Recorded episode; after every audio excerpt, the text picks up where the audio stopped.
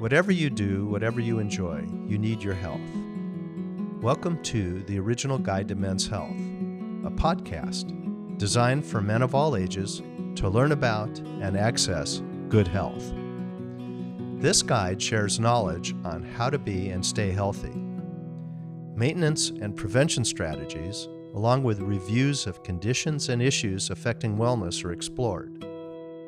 Please join me, your host, Dr. Richard Pellman, as I interview renowned experts who will provide you with timely, relevant, and vital information so that you can embark on a journey towards better health.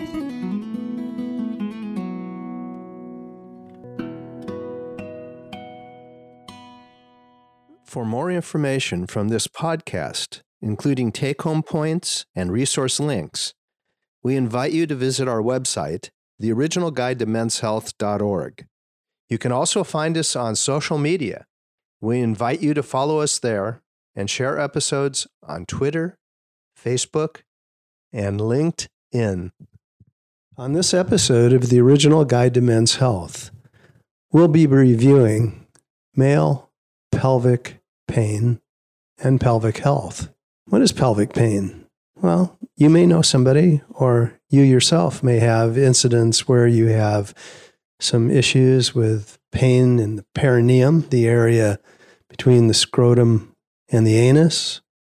You might be suffering from some discomfort within the penile area. You might have chronic testicular pain. All this falls into a problem of chronic pelvic pain. To help us through understanding how to treat this and diagnose it, I have two guests. Ken Berger, JD MD, is with us. Dr. Berger trained at Loma Linda. He is now at Tri State Health in Clarkson, Washington. He is the current president of the Washington State Urology Society, which brings you this podcast. He is the urology lead for the Washington State University Medical School and chair of the American Urological Association Leadership and Business Education Committee. Joining Dr. Berger is Molly Riley, PT DPT. Molly is a pelvic health physical therapist. She works at the University of Washington Medical Center Northwest Outpatient. The Northwest Outpatient area of the UW Medical Center focuses on pelvic health PT. And I'm going to have uh, Molly start off with a little bit of background about what a physical therapist does and how we can particularly help in some conditions of the pelvic floor. Molly, thank you for joining us. Thank you. So, as a pelvic health physical therapist, really what it means is I went to PT school, like all PTs did, and then I did extra training on top of that to learn the specialty of pelvic health physical therapy. And as a pelvic health physical therapist, I treat people of all genders. I treat anything from pelvic pain to urinary incontinence to pre and post different types of urological, gynecological surgeries, pregnancy, postpartum. Um, really, the list goes on and on, including constipation. But I know today we're going to be focusing on male pelvic health, which is, and pelvic pain specifically, which is a big subset of my population. So, how do patients tend to come to you? Do they find you through direct referral, or do they have to come through a, a, referral from a physician or a practitioner? At the University of Washington, they do have to come through a referral. So, it's usually through a urology. Sometimes I'm getting patients through their primary care provider. But if it's a, man with pelvic pain, it's almost always from urology or if they have different lower urinary tract symptoms as well. So, uh, why don't you just review a little bit about some of the pelvic health or pelvic floor conditions that contribute to uh, pelvic pain, some of the issues that you face in looking at patients, and how you go about sorting out what needs to be done. And then we'll go to Dr. Berger about what a physician would be looking at to make certain that it's safe to send to physical therapy and that we're not missing an underlying condition. So, Molly, go ahead first. So, in pelvic health PT, once a patient is uh, coming to me, I'm really going to be looking for how their pelvic floor is functioning. And so, Usually they're going to be complaining of things like testicular pain. They may have a deep ache deep inside their pelvis. They might have some difficulty urinating on command. There might be a lot of starting and stopping. They might not be able to fully empty or they might have urinary incontinence. And so we really want to look at what are their muscles doing. And so we can do that with a pretty quick external pelvic floor muscle screen. So we're going to be looking at the perineum, looking at what it's like at rest, having the patient contract and relax and breathe and try to get some idea of how it's functioning so we can then transition to teach them how to make it function better. So a lot of these patients are we're finding they're very high stress, really anxious, and they've been holding their pelvic floors really tight for a very long time. And that's a big cause of pain. And it's also causing them to have a hard time urinating because if it's those muscles are really tight and clamping around the outlet, you can't let your bladder empty. So that's a large portion. We do have some patients who are truly have weak pelvic floors, but more often than not, what I'm seeing for my male patients is overactive or poorly coordinated pelvic floors. So they're really not relaxing the pelvic floor and it's held in an abnormal state of tension. I use uh, the analogy for patients of uh, TMJ. Uh, a lot of patients jaw clench and they recognize that if they sleep clenched, they are sore. Yes. yes. So there's actually research to show that there's a big correlation to patients who have TMJ issues. They often have pelvic floor problems as well, and neck pain and TMJ. That's one way sometimes I cue my patients to relax their pelvic floor is I actually talk to them about relaxing their jaw and their necks. And sometimes we'll get a better pelvic floor relaxation by doing that. Looking at people's feet too is another way. Sometimes the part of our brain that controls and senses our feet is actually right next to the genital region of our brain. And so sometimes there's some cross put. So you'll see patients try to activate their pelvic floor and they're actually cramping up their feet. And so sometimes, especially with patients who are having a really hard time actually relaxing, I'll skip to other parts of their bodies to see if we can't get it to relax incidentally as they focus on other areas. So I'm going to uh, go to Dr. Berger to look at how a urologist might look at some of the pelvic pain patients.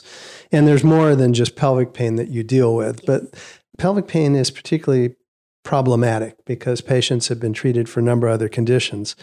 Dr. Berger, let's start with the patient who has chronic testicular pain you know, we want to make certain that if we're sending to PT that we're not missing something else. So why don't you just kind of go through what would happen if a patient came in and said they have had months and months and months of testicular pain? Well, the first thing I want to do is make sure that the pain isn't from infection or some other etiology that we as urologists can treat. So the first thing I would do is a physical examination. I would also check a urine to make sure they don't have a urinary tract infection. I would check to make sure that they're emptying their bladder okay. Depending on the patient's age, we may check a PSA, we may feel their prostate. After the physical exam, if it's uh, what I want to do is elicit to see if there's any tenderness that they that I can reproduce when I examine them. Sometimes I'll find that, sometimes I won't. Sometimes feeling the testicles won't be painful to them, but they still sense that pain. Um, I talk to them about where the pain is referred, whether it goes to other parts of the body. I may get a scrotal ultrasound afterwards to make sure that I'm not missing a small tumor or lesion within the testicles. And the last thing I might get is an MRI of the pelvis to make sure, or the lower back to make sure that there isn't any obvious nerve impingement. If I do all of that and I don't find anything, that becomes a much more difficult problem for me as a urologist to treat. And that's where I would start thinking about sending to physical therapy. So we examine the patient, we get a good history. We find that the testicles are very normal on examination. We see no evidence of a chronic infection, of an anatomic problem. Prostate's normal. As far as we can tell, there are no skin lesions, there's no herpetic outbreak. I always found one thing when a patient told me they had unilateral pain, then I was okay, you know, we don't find a reason for this. When they tell me they have bilateral testes pain, that was almost a tip off. I, I certainly go through everything you talked about, but when both testes hurt, I'm already thinking this is referred from somewhere else. This is back pain traveling down or some other. And we make sure there's no hernia on the unilateral pain or bilateral hernias causing stimulation. So now we've got the patient who we feel comfortable does not have some urological condition responsible, and we we send them over to PT. They walk into the physical therapy suite. What happens? So, when a patient first walks in to see me, I spend a lot of time talking to them. I really want to hear what their story is because a lot of times they're going to tell me what their problem is as I'm asking them all sorts of questions. But some of my leading questions, I'm going to ask them about intercourse. I'm going to ask them if they're able to have intercourse, if they're able to ejaculate, and if there's pain with that. I'm going to ask them about their urinary habits. Can they pee? Are they peeing standing up? Do they have to sit down to pee? And then I'm going to spend a significant time talking about bowel movements as well, because a lot of patients are constipated. They don't maybe even realize it, but they're straining and pushing really hard, and they're causing a lot of tension onto that pelvic floor. So while I do know that they are coming to me with testicular pain, I'm going to ask about a lot of other systems first to try to see what's going on. Ask them if they have a history of back problems, hip injuries, and things like that, then we're going to do some type of exam. So oftentimes I start out with just an external exam and uh, we do that with the patient laying on their back and I'm going to look directly at the perineum because that's kind of our window into the pelvic floor for our male patients. And I'm going to have them contract those muscles on command, try to shorten their penis, shorten their testicles. That tends to be a good cue for our male patients. And I'm going to ask them to try to relax them, try to lengthen, let it drop. I'm going to have them do some deep breaths and see if we get any movement of their pelvic floor with that, and ask them about how their pain is, if any of those things change their pain. And then I'm also going to, especially for these patients with unilateral testicular pain, I'm going to look at their psoas, so their deep hip flexor, and I'm going to palpate it directly. And so that's between their belly button and their hip bone. And I just kind of dive deep in there with my hand. And oftentimes I can reproduce their testicular pain just by pressing there. And they think it's really weird because they've been to the urologist and the urologist palpated their testicles. There was no pain. It's kind of confusing. And I'm touching, you know, far away and it's replicating it. And that's because of the genitofemoral nerve uh, that's going through that pathway and I'm putting pressure on it. And so then we found our pain trigger. So that's in essence somebody who's laying supine and you're pushing on their belly, sort of the Yes, yeah, exactly. And it's between the umbilicus and the ASIS, kind of halfway in between. And you can place your fingers there. You kind of have to be gentle at first because if you just jam in there, they're going to tense up against you. But you slowly work your way into that area. And then sometimes I'll resist hip flexion, and that'll make the psoas activate and kind of pop into my fingers a little bit better. It might exacerbate their pain too. But yeah, that's how I would look for it. Some of the more specific things I'm going to ask the patient about is whether their pain started with or coincided with constipation, any lower urinary tract symptoms, illness like cough, vomiting, diarrhea, if they've had abdominal surgery recently, hernia or hernia repairs, any spine or hip injuries, and emotional stress or life changes is a big one as well. Then, some other cues I'm going to look for to see if it's pelvic floor related.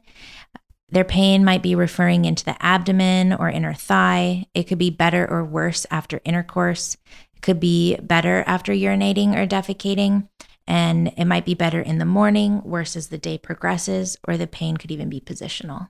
I don't know if this is uh, fair or true, but I used to tell patients when I was referring them to PT that one experiment they could do is if they were hurting more, particularly at the end of the day, to draw up a hot bathtub, mm-hmm. get in the tub, and after they were relaxed in the hot water, if the pain went away, that was sort of a tip off and report that to the physical therapist. Yes, absolutely. Anything that's going to help them relax is, if that helps their pain, it's probably their pelvic floor. And a hot bath is one way. Um, the one thing I'd say is some patients say exercise helps them relax. And while I love for my patients to exercise, I wouldn't say that exercises should relieve your pelvic pain because it's increasing activity throughout your whole body. And so for some patients, it's going to increase their pain. So I, I guess I would just want to clarify with the patient, have them do something they find relaxing, but is not active. I'm going to ask you in a bit sort of the type of therapies that you offer. But I'm going to go back to Dr. Berger to maybe bring up a specific case in a patient that he has seen. So I have one specific patient in mind, but I can think of multiple other patients that are very similar. So the one I'm thinking of is a patient in their late 50s who's actually a farmer who drives a wheat combine for eight to 10 hours a day, every day during the summer, who has urgency, frequency, suprapubic pain and discomfort, sometimes going into the perineum. No testicular pain, but just that urgency and frequency and the suprapubic pain all the time. And I've done a complete exam, cultures. We've treated him presumptively for prostatitis. Nothing has helped. And this makes me think that this may be a pelvic floor problem. And I think I see similar things in patients who are truck drivers as well. I'd like to know what you think, what you have to say about that type of patient. I've treated many truck drivers actually. I Seattle not as many farmers, but I absolutely think it would be a pelvic floor problem in that case. So when the pelvic floor is really tight, it starts to pull on the bladder. You think about all the fascia that's interconnecting all of these structures, all of our organs and you know, it's kind of like the onion peeling concept we we sometimes talk about. Um, if their pelvic floor is really tight, it's going to pull on the bladder and it can make them feel like they have to pee. And over time, it's also going to cause pain. Then, with that patient, as far as the continued urgency and frequency, there's a concept of that their bladder has now trained them to think that it has a small capacity. So, the bladder thinks that it can only hold a couple ounces, for example, and then it sends this really intense urgency signal to the brain, but in actuality, it has a lot more room. And so in pelvic PT, we're going to talk the patient through that and we're going to do a bladder retraining. We're going to teach them different urge suppression techniques and help them slowly over time prolong how long they can go between urinations. But teaching them to relax their pelvic floor is going to be very important first line of defense if that patient's coming to me. How long does it take to do that retraining? What would the course of treatment look like? It's really variable from person to person. Part of it is how well connected they are with their own body. So, we all know some patients who are, you tell them to do something, they seem to be able to do it really quickly. Others, you know, you ask them to scratch their nose and they're scratching their ear, right? They don't know one part from another. So, it can really vary. I'd say anywhere from two visits to 16 visits. Um, commonly, I'll see a patient and then have them follow up with me a week later. Then we start to spread our visits out to about every two weeks for a couple sessions. And then if they start having uh, good improvement, we've set them up with a lot of things they can do it for themselves at home. I'm going to start spreading out, maybe see them a month later uh, and then set them free and tell them to come back to me if they have problems. But it does take time. And so, and if they aren't compliant with the things that I want them to do at home, they're not going to get better. We can do everything possible in a session, but it really does take the patient following through. Yeah, I used to remind patients that they'd been voiding irregularly for years, and it takes a while for them to learn how to void normally again. Absolutely. And especially if there's anxiety and stress around it, if that aspect's not treated, it's it's not going to get a lot better. I have one patient specifically right now who's late teens, early 20s and and during COVID developed quite the fear of all sorts of things, but returning to school and bathroom use has been a big problem. And right now we're kind of at a state where I don't think pelvic PT I've kind of reached the capacity of what I can do. And I think it's now more of a psych situation. And luckily, he's seeing a therapist, but it's going to take time. So I'm going to go back to Dr. Berger with uh, more comments and perhaps another case, a different kind of case.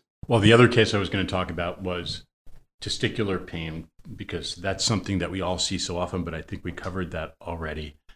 From what we spoke about earlier, there's definitely a role for PT in the period around surgery as well. So, um, referring to surgery as in treatment for prostate cancer, where the entire prostate is removed, called a radical prostatectomy, more commonly done in this day and age with a robot. But one of the potential side effects is what we call stress urinary incontinence or leakage of urine with a cough, a sneeze, Typically, it will improve over time, but it's certainly enhanced as far as improvement with physical therapy. So, uh, tell us your preference, Molly, about a patient who's going to undergo a radical. Would you like to see them before, after? What sort of things do you offer them? absolutely would love to see them beforehand. So at the University of Washington, we have pelvic health PT protocol for patients who are coming to us before a prostatectomy. Not all of our urologists send us patients, but we have a handful who are very, very consistent about it, or the patients have heard that it might be helpful, so they'll ask for that referral. And in that pre surgical appointment, we're going to make sure that they know how to use their pelvic floor muscles um, because post operatively it's going to be harder and not easier to do that. So if we can get them trained up on it ahead of time, they're going to be more successful afterwards when the urologist says, okay, now start doing your strengthening if they're not doing a proper contraction, telling a patient to do it is not going to be very helpful. And so we're screening to make sure that they actually know what that means and can they do it. And then we're also going to be providing them with a lot more specific education on urinary incontinence, how to prevent it, different dietary triggers, things that might make it worse. They might have developed that kind of learned bladder of it thinking it doesn't have much capacity. So we're going to talk about bladder retraining and lengthening times between urinations. We're going to talk about constipation because they're going to have been under anesthesia of some kind. They're going to potentially have been taking pain meds and we really don't want them to get constipated. That's you know, if they're straining, that can damage the surgical sites and it can lead to more problems.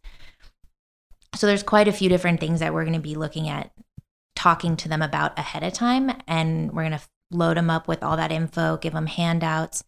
And so that then post op, they can start treating themselves and not actually even need us. But if it is persistent, their symptoms, you know, say they're still having a lot of urinary leakage after four to six weeks, they really haven't seen any improvement at all.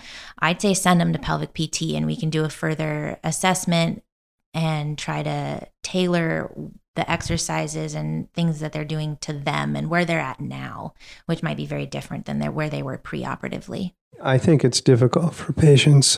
Many compare notes with other patients, and some people are dry the day the catheter came out, and other people go, Why am I still leaking? And it's three months. And you know, there are, are patients who take time to respond, but they do. And I always try to keep patients from getting discouraged about the fact that, gee, why is it taking me so long? Recently I've seen several young adults with nocturnal enuresis or bedwetting. Do you think physical therapy plays a role in treating that? The younger patients, it's hard to say. Less likely, I'm less likely to jump on it to say it's a pelvic PT problem. With our older patients, though, I'm more likely to think so. But that middle of the night, not waking up and having accidents, I tend to have questions that I might want to send them to neurology. I, I get a little concerned about things like MS, but there are a few things that we can do. We talk about what they're eating and drinking. You know, I've had patients be like, "Well, I drink Diet Coke until I go to sleep." I'm like, all right, well, let's talk about not doing that. There might be other mobility issues that's making it really hard for them to get up and out of bed. And then sleep apnea. That's a big one. So if they have significant sleep apnea, that's been shown to have cause having accidents at night. So, but those are all out of my scope as a pelvic PT. So I'm going to give them education and screen these different things, but I'm likely going to ask for physicians to assist with that patient. Well, let's go back to the patient with another form of pelvic pain. Something that urologists get a lot of uh, business from primary care physicians is what's called prostatitis. Dr. Berger had briefly referred to that. But these patients have pain, perineal pain, they may have voiding dysfunction, they may have testicular pain, they may have all of that. And they've been told that they have prostatitis and treated with various courses of antibiotics, maybe get a little better, but then they say then it came back. Then another course of antibiotics maybe got a little better, but they came back. But it just doesn't go away. And whenever we go back and look at the records, we find no evidence of actual infection. They're told, well, this is sterile prostatitis. Years ago, this was looked at, and prostatitis was renamed chronic prostatic pelvic pain syndrome because we wanted to take the emphasis away from infection and focus more on what are the symptoms, the pain. So, Dr. Berger, you have a patient that you could think of? Well, I have, I have several patients like that where they come in, they have symptoms of pain between the scrotum and the rectum. Sometimes it's penile pain or pain at the tip of the penis. Um, the urine will often be completely normal. Sometimes I'll have them send a semen sample for a culture. Sometimes that grows something, sometimes it doesn't. I'll often try them on a course of an antibiotics to see if it helps. But if it doesn't help, then I start thinking about other causes. And that's when I might think of sending them to physical therapy. So, Molly, you see that patient from us. It's something that you probably see fairly commonly. Again, go through what you would do with that patient who's very frustrated, can't get rid of their prostate infection. We re educate that this is not a prostate infection, this is your pelvic floor. I'd like to see them more often. I think these patients are kind of sometimes not making their way to pelvic PT, and and the more physicians that can refer them to us, the better. Because I, I, especially with you know antibiotic resistant things out there, we don't want to just keep and using them over and over again. But when this patient comes to see me, really all pelvic pain patients, whether it's testicular, perineal, penile, we're going to start off in the same ways and i'm going to be asking them about their bowels. I'm going to be asking them about intercourse and their urinary habits and they might have some nuanced differences and it might send me in different directions but i'm going to look at their pelvic floor and i'm going to assess at the perineum is it hard just at rest? Is it really firm? Are their testicles do they appear retracted? Those are all signs they're not able to relax their pelvic floor. And then i'm going to very quickly start to teach them how to do that. And a big way is with breath. And when we breathe in, the diaphragm drops down. The pelvic floor should mirror that and drop down as well and relax. And so that's day one what their homework is is some really focused mindful deep breathing that's going to help let that pelvic floor relax. Exactly how i'm going to get them to get the best relaxation in session really depends on the person. So i always say as a provider i need to have a lot of different tools in my toolbox because everyone's really different. So one cue might work awesome for one person and mean nothing to another person. I tend not to use biofeedback as much as a lot of other pelvic pts might or because the patient doesn't have a biofeedback unit at home. So, as soon as I can get a patient to know how to relax or in other cases contract, we're good. I want to now start having them implement it and teach them how to do it in different positions. But biofeedback can be really helpful. And, and that's where we put little electrodes around the perineum. It goes into a box, can go into a computer, and it shows the patient what their muscles are doing through electrical activity. So it can show that they're still contracting, the graph is going to be way up high. And then they start to relax, it drops, and they can get a visual of that. But I also like to use mirrors. I'll have the patient look at their perineum with a mirror or look at their testicles and be able to see it because everyone has a mirror at home. Or they can use their fingers and feel the perineum and get that self feedback that way. Or I've also had them sit on a towel roll so, sort of straddling it because that puts some pressure on the perineum. And then when they breathe in and relax, if they're properly relaxing, they should feel a little more pressure into that towel roll. That's a nice one, especially for our patients who are a little more nervous and apprehensive for any kind of exams. Do you think there's a relationship between core strength and pelvic pain?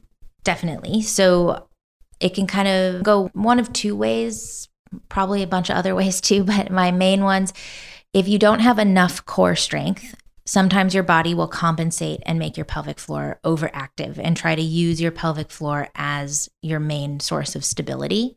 And so that can cause pelvic pain. In opposition to that, if your core is always tight, your pelvic floor is probably also always tight. So I have a lot of, we call them abdominal grippers, patients who are constantly holding their stomachs in, whether it's for cosmetic reasons, you know, they want to look thinner, um, they're trying to fit into something, or they really just thought, well, I need to keep my core on all the time because that's what they say, and it needs to be strong.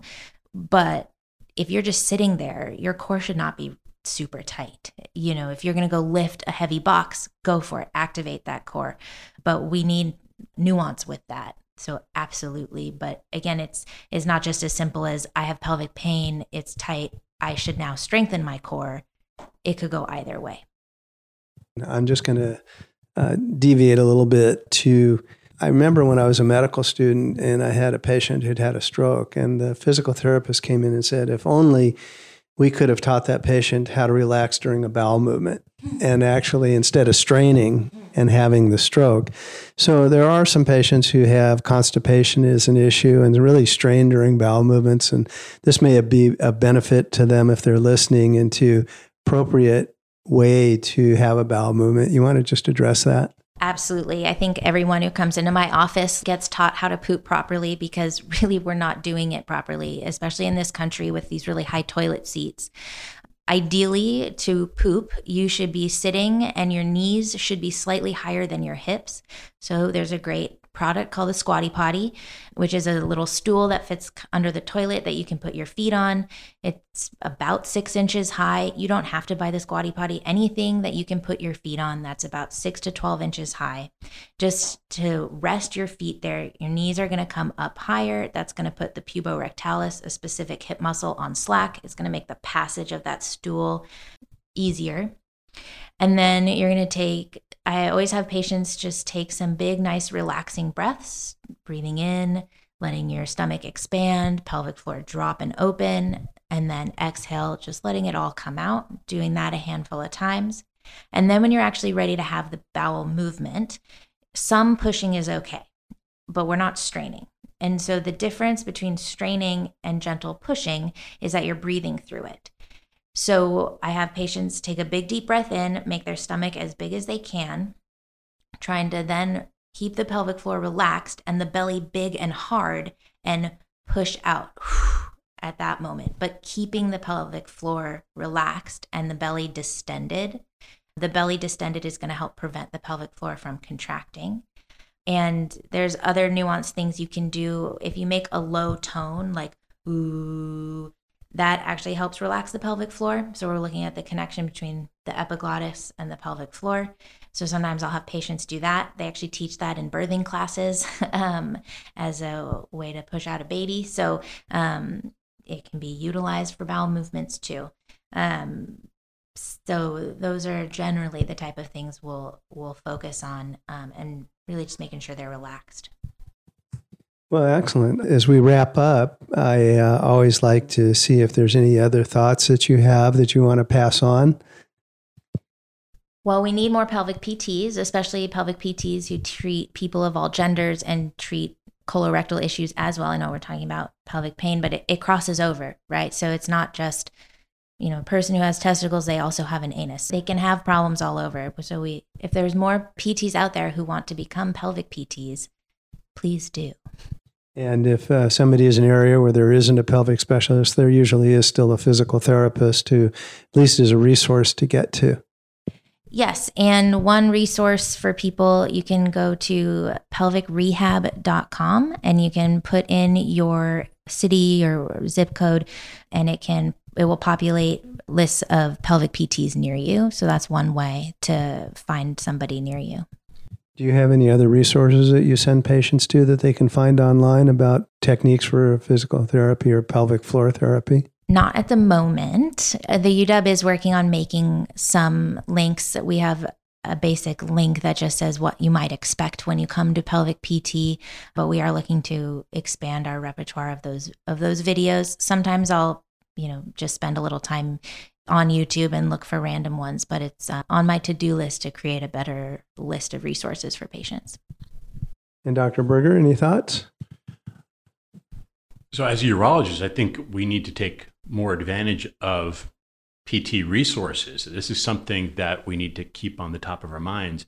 And when we're treating patients with pelvic pain and testicular pain, and either they're not getting better and the tests haven't shown anything else, we need to think about referring to physical therapy. I think it would benefit our patients a lot. Thank you. Well, I thank Dr. Ken Berger and Molly Riley. Appreciate it. Thank you. This completes another episode of the original Guide to Men's Health podcast. We wish to thank all guests who volunteered their time and knowledge.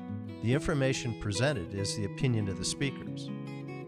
The show's recordings are engineered and edited by Sean Fox. Episode titles and descriptions, as well as editing assistance, are provided by Dr. Kathleen O'Connor, PhD. Music for our show is San Juan Bells written and performed by Dr. David Weidig. The podcast is sponsored and published by the Washington State Urology Society. The original Guide to Men's Health is an original publication of the Washington State Urology Society. Reproduction and use without the expressed or written consent of the Society is prohibited. For more information about men's health and previous episodes, as well as additional recommended resources, visit us online at theoriginalguidetomenshealth.com. This is Dr. Richard Pellman thanking you for listening and reminding you to take care of yourself.